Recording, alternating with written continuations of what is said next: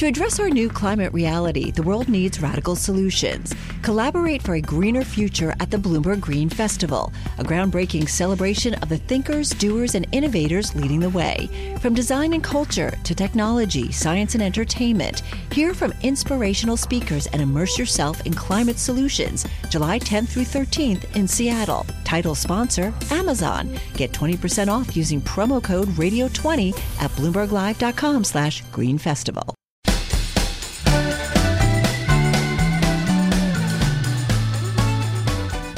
And welcome to the Votes and Verdicts podcast hosted by Bloomberg Intelligence, the investment research platform of Bloomberg LP. In this podcast series, we talk about the intersection of business, policy, and law. My name is Jennifer Rie, and I'm a senior analyst with Bloomberg Intelligence covering United States antitrust litigation and policy. So, this isn't the first of the Votes and Verdicts podcast series, but it is the first focus on antitrust issues. So, I'm going to call it the inaugural antitrust episode. And I'm really excited because I'm joined by Bilal Sayyed, who not only has a really impressive career and a wide variety of antitrust experience, but is also a good friend. Um, currently, Bilal is the Senior Competition Fellow for Tech Freedom, which is a nonprofit, nonpartisan technology think tank launched in 2021 that focuses on issues of internet freedom and technological progress. But before joining Tech Freedom, Bilal was with the Federal Trade Commission, where he was the director of the Office of Policy Planning. Uh, that was during the Trump administration while the chairman was Joe Simons. And it was Bilal's second stint at the FTC after having been an attorney advisor for Chairman Tim Muris from 2001 to 2004. Now, on top of all that, he's also practiced law and is an adjunct professor for antitrust at George Mason University's Law School. Bilal, that is really impressive and it's a lot. And I really appreciate you being here. Thanks so much. Oh, I'm I'm excited, ecstatic to be here. Well, we'll have fun. And I'm going to have to try to slow down how much I talk, and Bilal's going to have to speed it up so that we meet in the middle, right? Um, all right. You know, before we jump into our antitrust topics, it would just be interesting to hear a little bit about your career path and how you got there and which role of all of those you like the most. So tell us a little bit about yourself. So, so first, you know, I uh, I grew up in New York, and the only relevance of that is um, after college, where we we both were at the same college down at, at Case Western in Cleveland. Um, I I came back to New York to work on um, PhD in economics, and I found that I liked law and economics more so than you know sort of microeconomics or mm-hmm. financial economics. Uh, and and this was in the late '80s, early '90s. And You're I giving decided, away our age. Go and, on. and I decided I decided I wanted to do law and economics as sort of a, a career path and thought, well, maybe I ought to go to law school. And at the time, George Mason was um, the only school, and I think still is the only school, with a sort of a an emphasis on law and economics as sort of the, the framing of, of teaching mm-hmm. and thinking about law. Now, many of the law schools now have a law and economics scholar or two or three, but Mason, you know, uh, now the Antonin Scalia uh, Law School at George Mason University, you know, has just many, right? And then, mm-hmm, yeah, and it right. was the it was the place to do law and economics, uh, and so I left um, graduate school to go do uh, law, to learn the law and learn this framework. And when I was there, I discovered that I also liked the practical application of economics to law.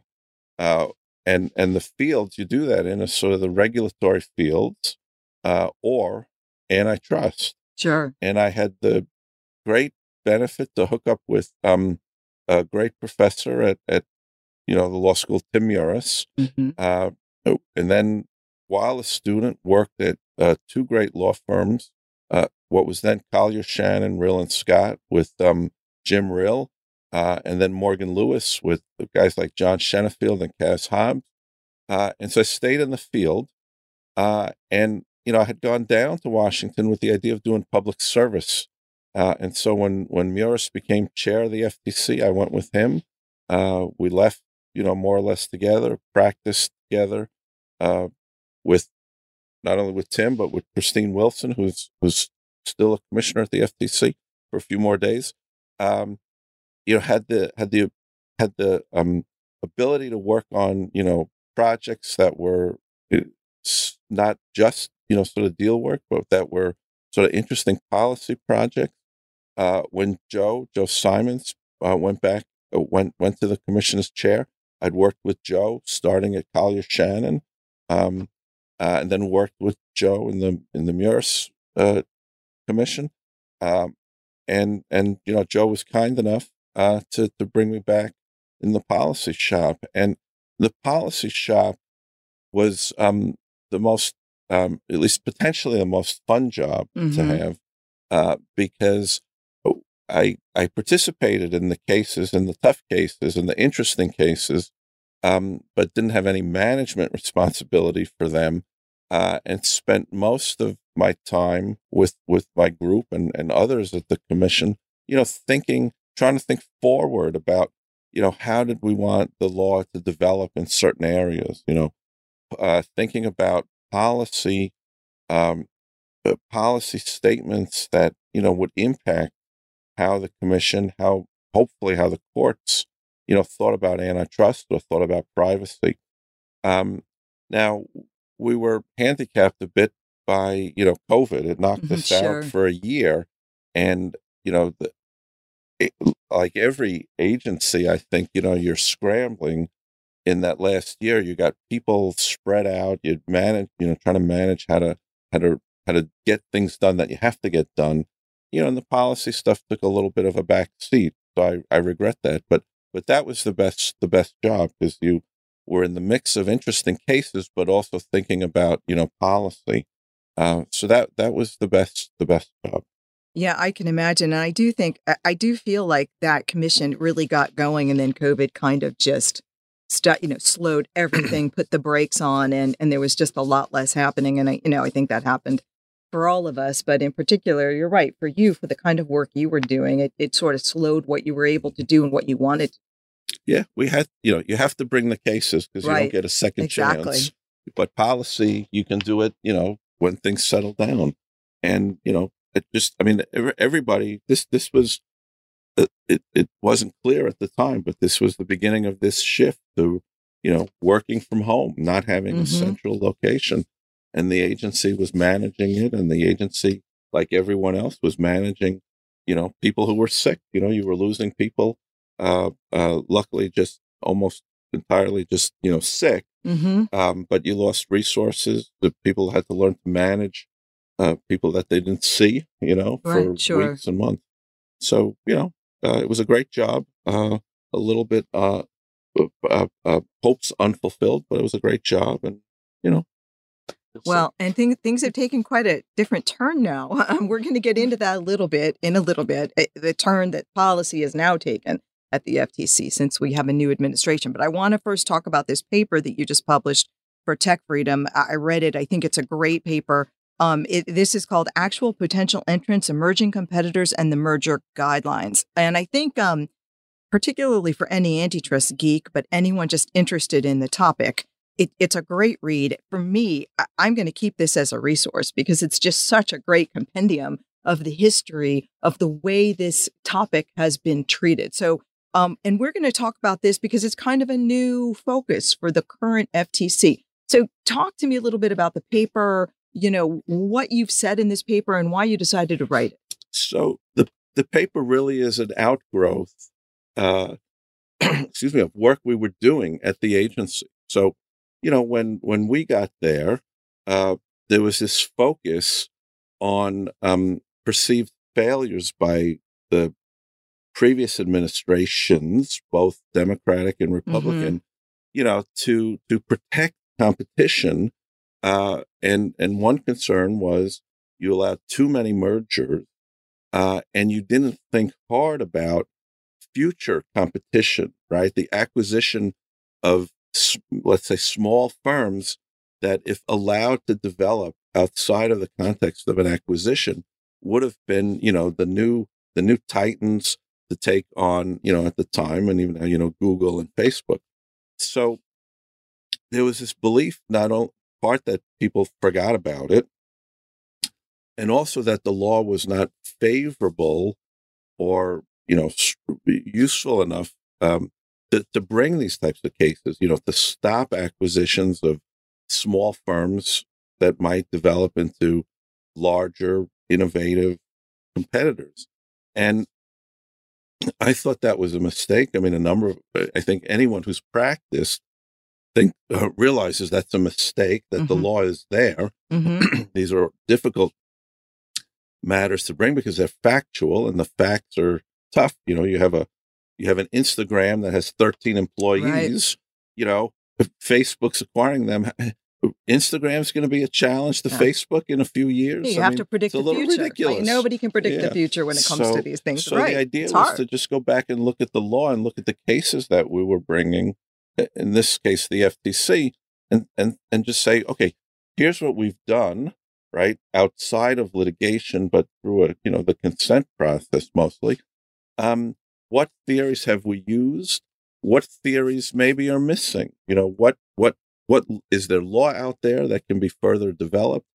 What you know, it was it was really just intended at the time, you know, to inform both policymakers and practitioners, mm-hmm. both of the of the tools that were in a sense were available and the tools that had been used, and maybe identify areas where okay, maybe that's an area that we don't that we haven't been able to, to capture, we haven't thought about, or the law isn't clear, whatever. You know, what do we what do we do next?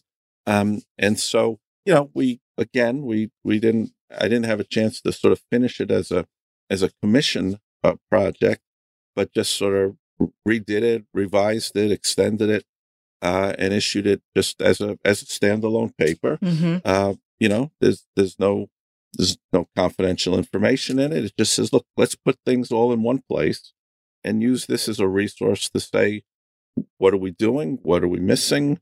How can we think about this going forward? And and of course, you know, also recognize that acquisitions of small firms may be, you know, beneficial.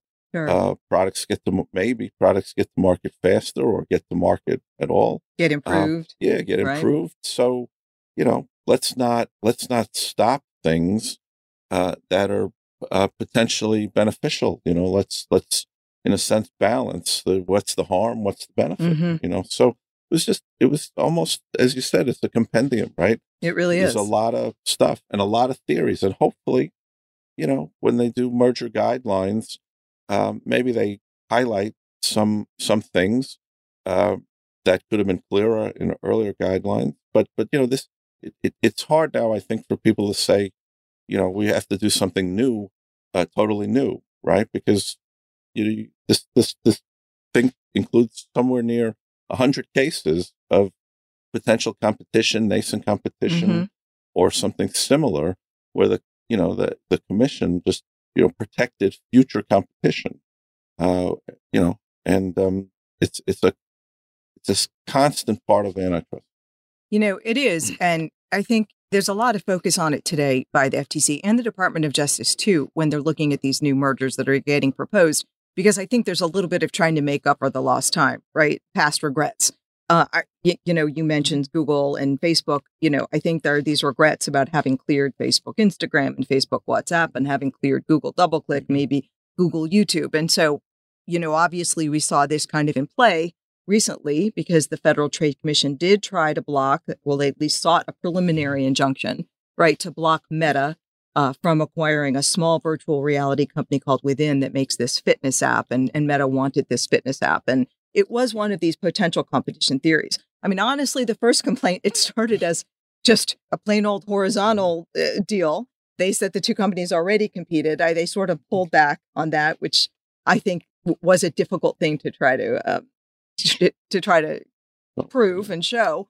But they did say that Meta would have been potential competition had they not bought the entity. Now they lost, but it was a failure on proof. It wasn't a failure on the legal theory, right? And I think the FTC is kind of seeing that as a little bit of having lost the battle, but maybe won the war. I mean, what do you think about that decision? So, you know, as in all things, yes and no, right? Right. I mean, I agree they lost on the facts, mm-hmm. and that's um, I, I, think it actually was unfortunate they went forward on what appeared to me such weak facts mm-hmm. because it could have affected, um, and I think it did affect, you know, whether they sort of won or lost on the on the law.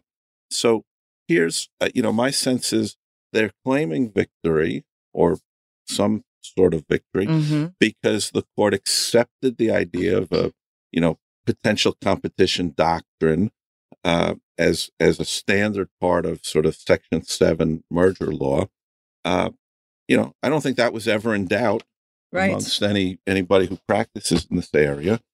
They also um, got the court to um, accept that you know the the evidentiary showing of of future entry by in this case uh, Meta, you know, only had to meet sort of the a reasonable probability standard, Mm-hmm. which um, is the standard of Section Seven cases, but some cases in the late seventies, early eighties adopted a higher standard of proof, something like clear proof, which I might um, uh, uh, uh, uh, align with, you know, beyond a reasonable doubt type Mhm. type thing, um, and and that that type of standard, you know, clear, uh, clear probability, clear likelihood, um, that's pretty high, right? Because whether you enter a Yeah. market or not, uh, as as a business, you know, is is often not so clear, right? You know, you have counter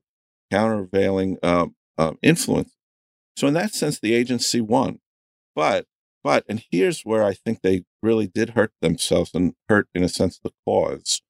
Um, if you're interested in this as an agency, reasonable probability the court said is well north of fifty percent, and that's pretty damn high. It is. And the agency itself, I think, d- does not actually use that standard when they're bringing their own consent order, right? When I was, my goal, you know, in a as a as an agency person was to to get some case law or even guidelines clarification that said reasonable probability was in fact well south of 50%. percent mm-hmm. And I, you know, how you measure these things, who knows? But that, you know, that, that we would accept significant uncertainty. And the court, both in this meta within challenge and in the most prior recent challenge um, that the FTC brought, um, you know, accepted, you know, more likely than not, or well north of fifty percent, and that that is going to be a problem. Yeah, them. I think so. and and I think if they had better facts, the court might have thought harder about you know the potential magnitude of future harm, Uh huh. or even you know just does it really need to be above fifty percent? You know, if you struggle with the facts, you know, you you make rough cuts, and you know, well north of fifty percent is pretty high in in antitrust. I think in antitrust. Well, I think so too. I mean, I think that would be a very difficult thing to prove, especially if you think about the kinds of documents that are probably coming out in the evidence. Businesses talk about ideas all the time. They throw ideas around, they they share them, they think about them, they develop them and they go away all the time. And and how to prove that no, this was really going to happen. Um, you have to be well down the road in it, in introducing a product to be above that 50%. But let's talk about one where maybe, I mean, I don't know because I, I only can see what's publicly available, but maybe the evidence is actually a little bit stronger. And that's a pending deal before the Department of Justice. We, I, I asked you about this earlier and whether you wanted to talk about it. And it's the Adobe Figma deal. Um, again, I've I've researched this deal, and what struck me is the second I started to Google and look for information about it, the first thing I kept seeing was that Figma was this new scrappy company that was cutting into Adobe's market share, right? And if you see that, it's just jumping out at the page at you. Uh, and then you see that it, people say Adobe way overpaid for Figma. You add that to it, which looks a little bit like the whole Facebook, Instagram situation way back when, or WhatsApp. Um, and I wonder now we don't know what the evidence is really going to look like that'll be before a judge or that the DOJ is looking at. But in my mind, it seems like that might be a stronger case. Well, I, I look. I think that's right. I think that's right. I don't. I you know. I won't be careful about talking about specific facts when neither of us have the underlying right. record. But I agree. That looks. It looks stronger. It looks more core. Mm-hmm. You know, to, to Adobe. You see an actual or there appears to be some actual effect, right? You know, of of their of of their entry. You just didn't see that in Meta Within. You know, right? Um, in in Meta Within, it was a little bit of a, you know, Meta Meta has these resources; they can enter any market. Mark Zuckerberg is interested. You know, in a lot of things. they can do right, it. Right, right, right. But but um, you know, so, so here I think it's a little different, and maybe I'd I'd align it with, uh, you know, the Visa Plaid case sure. that DOJ brought in the Trump administration, where you know there was just it looked like there was more evidence of a focus mm-hmm. on on the newcomer, the upstart, uh, the business model, and and seeing you know some takeaway mm-hmm. of of share or customers. You just you just didn't have that in Meta. You know, it was it, right. It was just too speculative. It was right it, you know, I, I, don't I don't like to be critical of the agency, even when you know they you could be critical because you know you're when you're there you're you're trying to put you know develop the law. Sometimes you know you, you take risks, right? But but that that seemed almost um, uh, preordained. You know, Facebook wants to do a deal. Well, we don't like Facebook, right? Right. Uh, this is the one in front of us. We better we better attack it, and um, you know because otherwise we're going to have some you know some explaining to do as to why. Mm-hmm. Um, but I, you know, I, I think it was a mistake. Just you just didn't see the evidence that, that you see in that at least potentially you see in these other deals where products are further along or where they're more in the core focus. You see the so, so I, you know, they they they may get a better result, but it's still going to be a hard case. A hard, case, case, absolutely. I mean, as you said, that over fifty percent standard is really tough.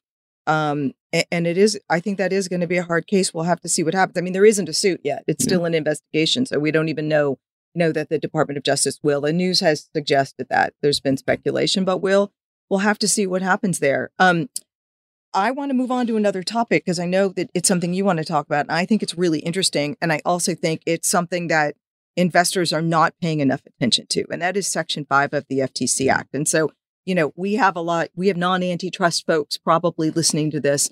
Um, and so why don't we at least start by why don't you talk about what Section 5 is, what it does, and what's going on here? Sure. So, you know, we've been talking a lot about the FTC, and the FTC, in fact, does not uh, enforce the Sherman Act, but it enforces um, uh, Section 5 of the FTC Act, which prohibits unfair methods of competition. It also enforces the Clayton Act. Um, but but Section Five is uh, believed uh, correctly, given what the courts have said, you know, to be broader than the Sherman Act prohibitions, and arguably broader than the prohibitions uh, of the Clayton Act, including the anti-merger uh, provisions. Um, and so, to the you know, some people believe the law has developed over the past forty years in a way um, uh, unhelpful to plaintiffs. Uh, and the agency, uh, under new leadership, uh, has decided, I think, to reinvigorate Section 5 law uh, as a way around um, the development of the law in the development of Sherman Act law and Clayton Act law, right? So mm-hmm. for roughly 40 years, the FTC enforced uh, Section 5 in a manner generally consistent with the other antitrust laws. Um, but that was a choice, right? It was a policy choice because right. of concern that uh, too aggressive enforcement would chill pro competitive conduct. Well, you know, the new folks um, uh, differ with respect to what conduct should be legal, what conduct should be benef- should be viewed as beneficial, um, and have decided to uh, uh, in a sense, reinvigorate Section 5 law. They've adopted a, um, a view, a policy statement of Section 5 that makes clear that it is uh, distinct and separate from the Sherman Act or the Clayton Act, that it allows them to attack and prohibit conduct that does not meet the requirements of Sherman Act or even mm-hmm. Clayton Act type cases. So this is a to me this is a end run around you know the development of the case law in the last mm-hmm. roughly 40 years that has focused um, I think appropriately on not only the harm, right? Mm-hmm. But um, uh, harm to competitors. You know, let's see, where's the harm to competition? You know, what are the benefits of this conduct? And they just through this policy statement can arguably throw all that development out mm-hmm. and return to what I believe is, you know, 1960s, sure, you know, yeah. competition law, you know, broadly defined, and say all these things that, you know, the the courts have decided were not harmful uh, uh, under the Sherman Act. Well, we don't need to meet those standards. We're going to show you they're harmful under some other uh, process that that mm-hmm. turns mm-hmm. on, um, in a sense, exploitation. Yeah, and, and I want to emphasize why that's really important to big business. Um, because in my mind, so I've been writing for two years. You know, a company like Amazon that's had all sorts of criticism, right, um, about its conduct. Well, you know, I think it's pretty safe. I think it's pretty safe because under the Sherman Act, well, it's just not clear that self-preferencing is an antitrust. That that that's a theory that that's an antitrust harm. Hey, it's really hard to challenge, let's say, a most favored nations clause or predatory pricing. The things you hear critics talk about, and I keep saying that, but then all of a sudden, here comes this policy statement on Section 5. And you know what? That changes everything yeah. because I see the lawsuit against Amazon being under Section 5. And now all of a sudden, the FTC's made it a lot easier to actually find liability in these different actions that Amazon uh, allegedly has undertaken that the FTC doesn't like.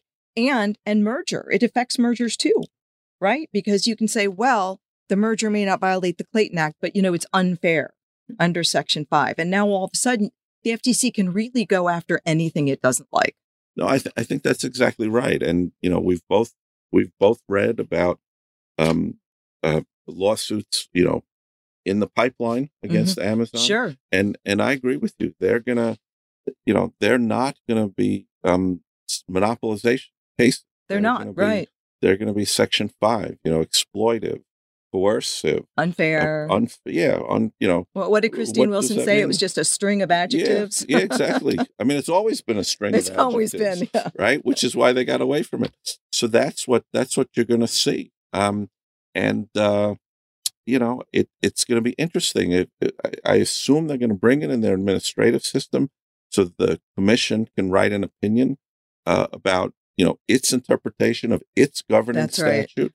And then and then you know, try to get that adopted, you know, by an appellate court, right? That's, but you see, that's the that's the linchpin. I mean, that's you know, I look at this and I think it's, it's so long as it's a defendant like Amazon that has the time and the money, maybe in the wherewithal to mm-hmm. stick it out. Uh, because I, I want to lay out again the, the way this system works is if they sue internally in their administrative system, it's their own administrative law judge that makes sort of the trial court decision. And the first appeal goes to the commissioners. And that's where the commissioners get to do mm-hmm. what Bilal just described. They can write their own they can do whatever they want, whether the ALJ goes against them or not. They can reverse, they can mm-hmm. write the opinion they want, but now the defendant can go to federal court.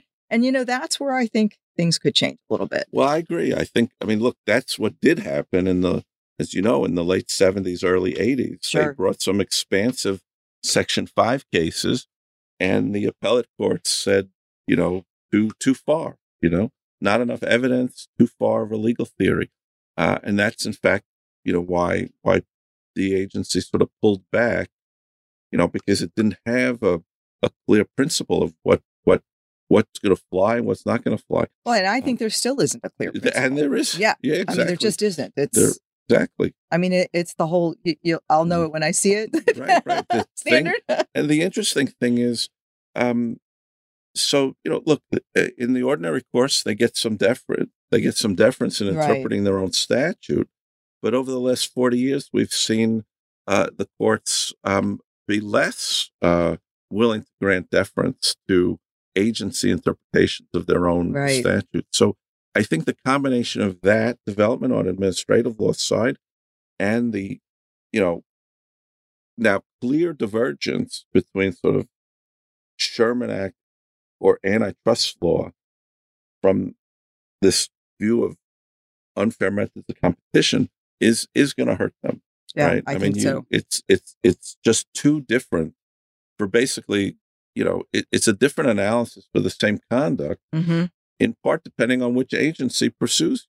Right, and and that's that, that can't be good. It doesn't. It doesn't. Just- it, it isn't good. Yeah, I mean, and it provides no guidance to businesses as Mm. to what they should and shouldn't do what what conduct is or isn't Yeah. legal going forward you know um i there are some other things we want to talk about too and i want to move on because um you know So i feel like we're co- there's so much to talk about and there's a lot of stuff that's kind of under the radar and i feel like that's what we're talking about and i'm glad we are because these under the radar things that are happening will impact publicly traded companies and so generally, just as a general matter, both the Department of Justice and Federal Trade Commission are just erecting a lot of hurdles to completing deals. You know, included in those, I think, is is, is no early terminations, which you're going to talk about in a second.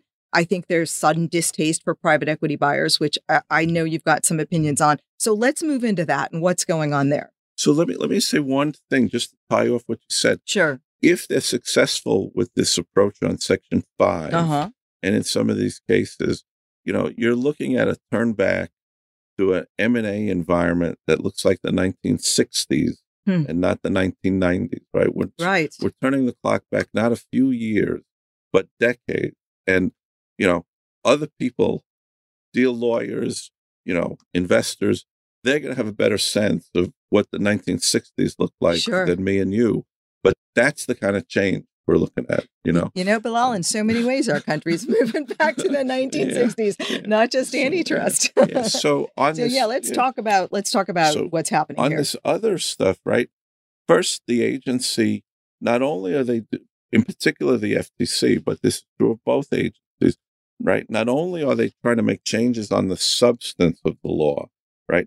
They are trying to make changes in the process or procedures they follow, right? As a means, I think, right, of just throwing up hurdles Mhm. to, in particular, transact, right? And that's this idea of, you know, Hart Scott, right? Most of us doing this and listening here know that, you know, most deals used to, uh, that required a Hart Scott filing notification to the government would get cleared in about two weeks. Yeah, they were quickly, sure. they see there was no issue. Well, the truth is that that's still true today, right? Most deals don't have issues. You don't see a lot of cases coming out of the agencies. Um, but but they've decided just to stop, uh, particularly the FTC decided to stop granting early termination of transactions. And part of that, you know, they they justified that we don't have enough people, we're so busy, we just Mhm. can't do it. Part of it is, I think, well, let's see, maybe someone will knock on the door on day 29 of the waiting period and tell us something we didn't know. Uh, so we ought to just use that whole period. Well, or walk away from the deal Yeah, because they don't yeah, want to wait the time, 30 days. Yeah. Yeah. or just let's put some hurdles in the way of things, Right. you know. Uh, and some of this too extends to you know hedge funds and private equity funds who really are doing often doing acquisitions, whether partial or full, you know, for reasons not at all related to competitive uh, overlap, but but you know, sort of uh, good investment opportunities if they if they get in there and and you know, in a sense, fix up companies who have gone gone astray. Right? I mean, hmm most private equity firms, in my recollection, are not buying highly successful businesses. They're looking at businesses Right. who have hit some kind of rough spot, maybe who needs some capital, maybe who needs to get out of the public markets, maybe who needs some new management, hmm you know, to turn them around. And the agency uh, doesn't have that perspective. They, Yeah, not they- at all. They they think these guys are, you know, vultures laying off people, loading Right. companies up with debt, you know, and and, And they then dumping them. yeah, and dumping. Yeah. They don't. They don't think about the okay. What was the but for world? Right. It wasn't that you know these companies continue as you know titans of industry. They they fail. You know, and and private equity you know sort of turns around some percentage of them. Right. And has Mhm. the incentive to do that. Uh, and they're just you know they're just um uh, uh slamming the door on these guys. You know they're they basically don't want to use them as um, uh, rescuers of Mhm. divested assets. They, you know, they they just have they, they just have a different perspective of private equity. Yeah, you know, and the crazy thing, it's not just different, it's a complete 180. Because Mm-hmm. if you go back five or six years, you'll find articles by FTC folks talking about how great private Mhm. equity is as a buyer because oftentimes it represents new entrants. Yeah, Right. And that's a good thing. new entrants, new new, entrants, money, new money, new new investment, new Yeah. management, then that's a good thing. Mm. And so they talk about how they're happy and they prefer that. I, I know when I was a lawyer, I, I think most of our divestiture buyers when I mm-hmm. worked on deals were private equity.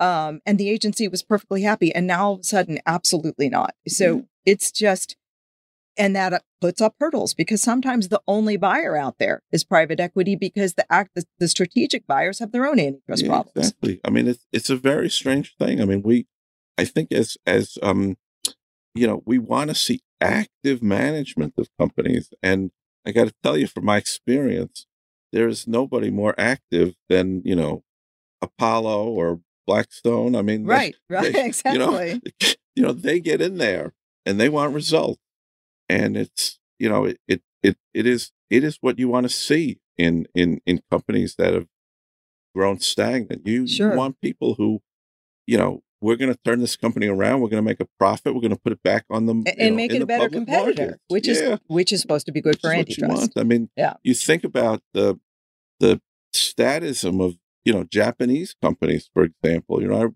again, not to date us, but you know, remember the fear in the '80s about Japanese companies. Mm-hmm. Well, you know, they're they have a different model there. You know, it's not this dynamic, innovative approach. You know, creative destruction, and where's Japan been in the last forty mm, years? Right, right. right. You know, Europe. Right. You know, the economy is dynamic here because of this idea of you know getting in you know letting go of assets that aren't working but right. but Keeping the efficient ones. But fixing up the ones that you can and taking right. a risk. And and you know, this is this is just a horrible, horrible um change.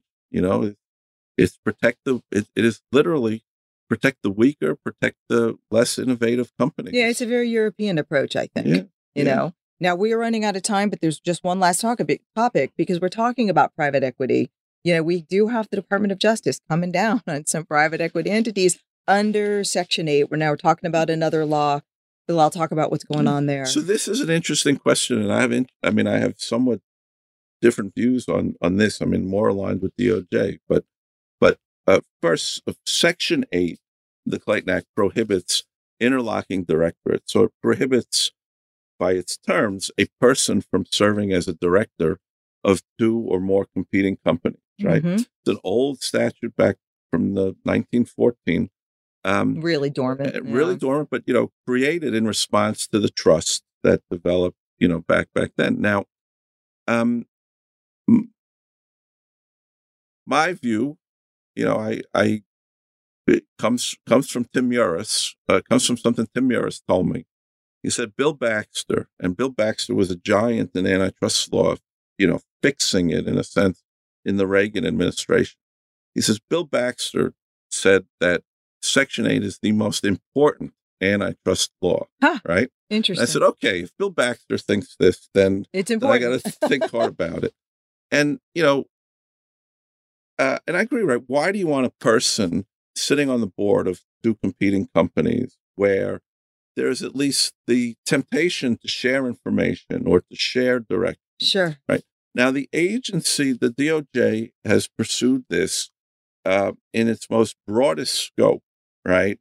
By looking at, I think, two things where the law is um, either not clear or could use some uh, improvement. First, is look, we don't see situations where the same person is sitting on the board, but we see situations where, you know, the same entity, a private equity, as an example, private equity entity, has um, um, its you know partners uh, sitting on the boards of competing companies. And so it's not, you know, John Smith on both, but it's John Smith and, you know, Jane Smith. And look, they work down the hall. We think this is the same person, mm-hmm. right? And, you know, there's some support for that idea. My experience is that private equity firms are very sensitive to this issue, mm-hmm. you know, and, mm-hmm. and aren't, you know, directing companies through through their individuals, but at least it's, you know, quasi sensible, I think, or at least something to be sensitive to.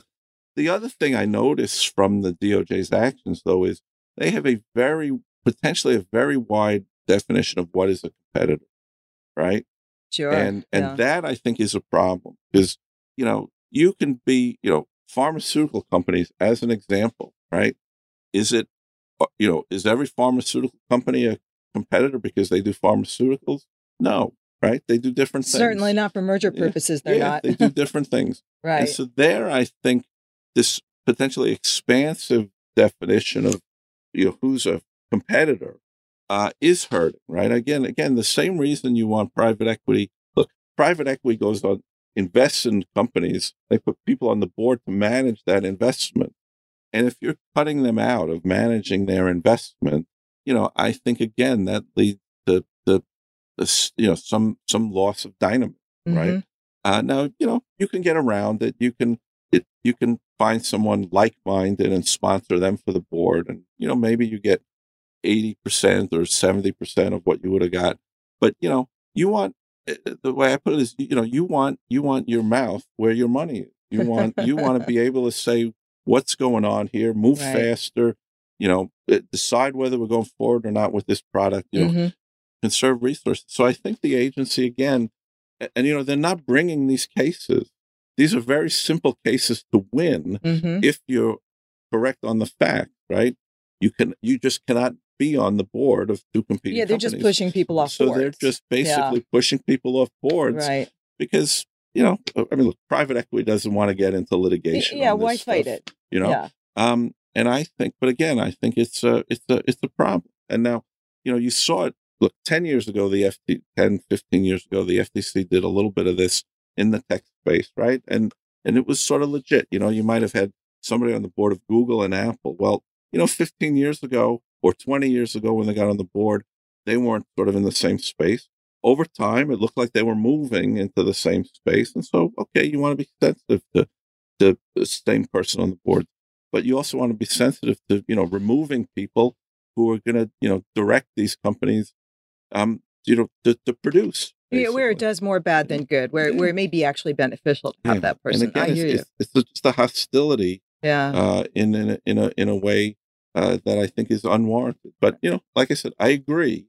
I agree. Right. I do uh, too. That that you know, if Bill Baxter said it, I got to think seriously that Me too. you know. you I know, go- I'll go with that. Right, prophylactic. Well, you know, the thing is, I think we're out of time. So you're really lucky. You don't have to answer our silly, stupid question, but we'll do this again. And I'll make sure next time you have to answer the silly, stupid Question. I'll answer it. Well, no, we don't have time. We're done. So all, All I right, can say stay is tuned. stay Stay tuned tuned. for Bill All to answer a silly, stupid question down the road. And thank you very much. I think that was super interesting. it was fun. I hope it was fun. But the antitrust world may change. You know, in two years. I think so too. and and that's gonna you know your investments today may be in fact uh, affected by that down the road you know The bad or good, Ba- Ba- bad up or down, yeah, yeah Yeah. well you know potentially bad I potentially bad. All right. Well, thanks so much. all right thank you Thank you, everybody. fun.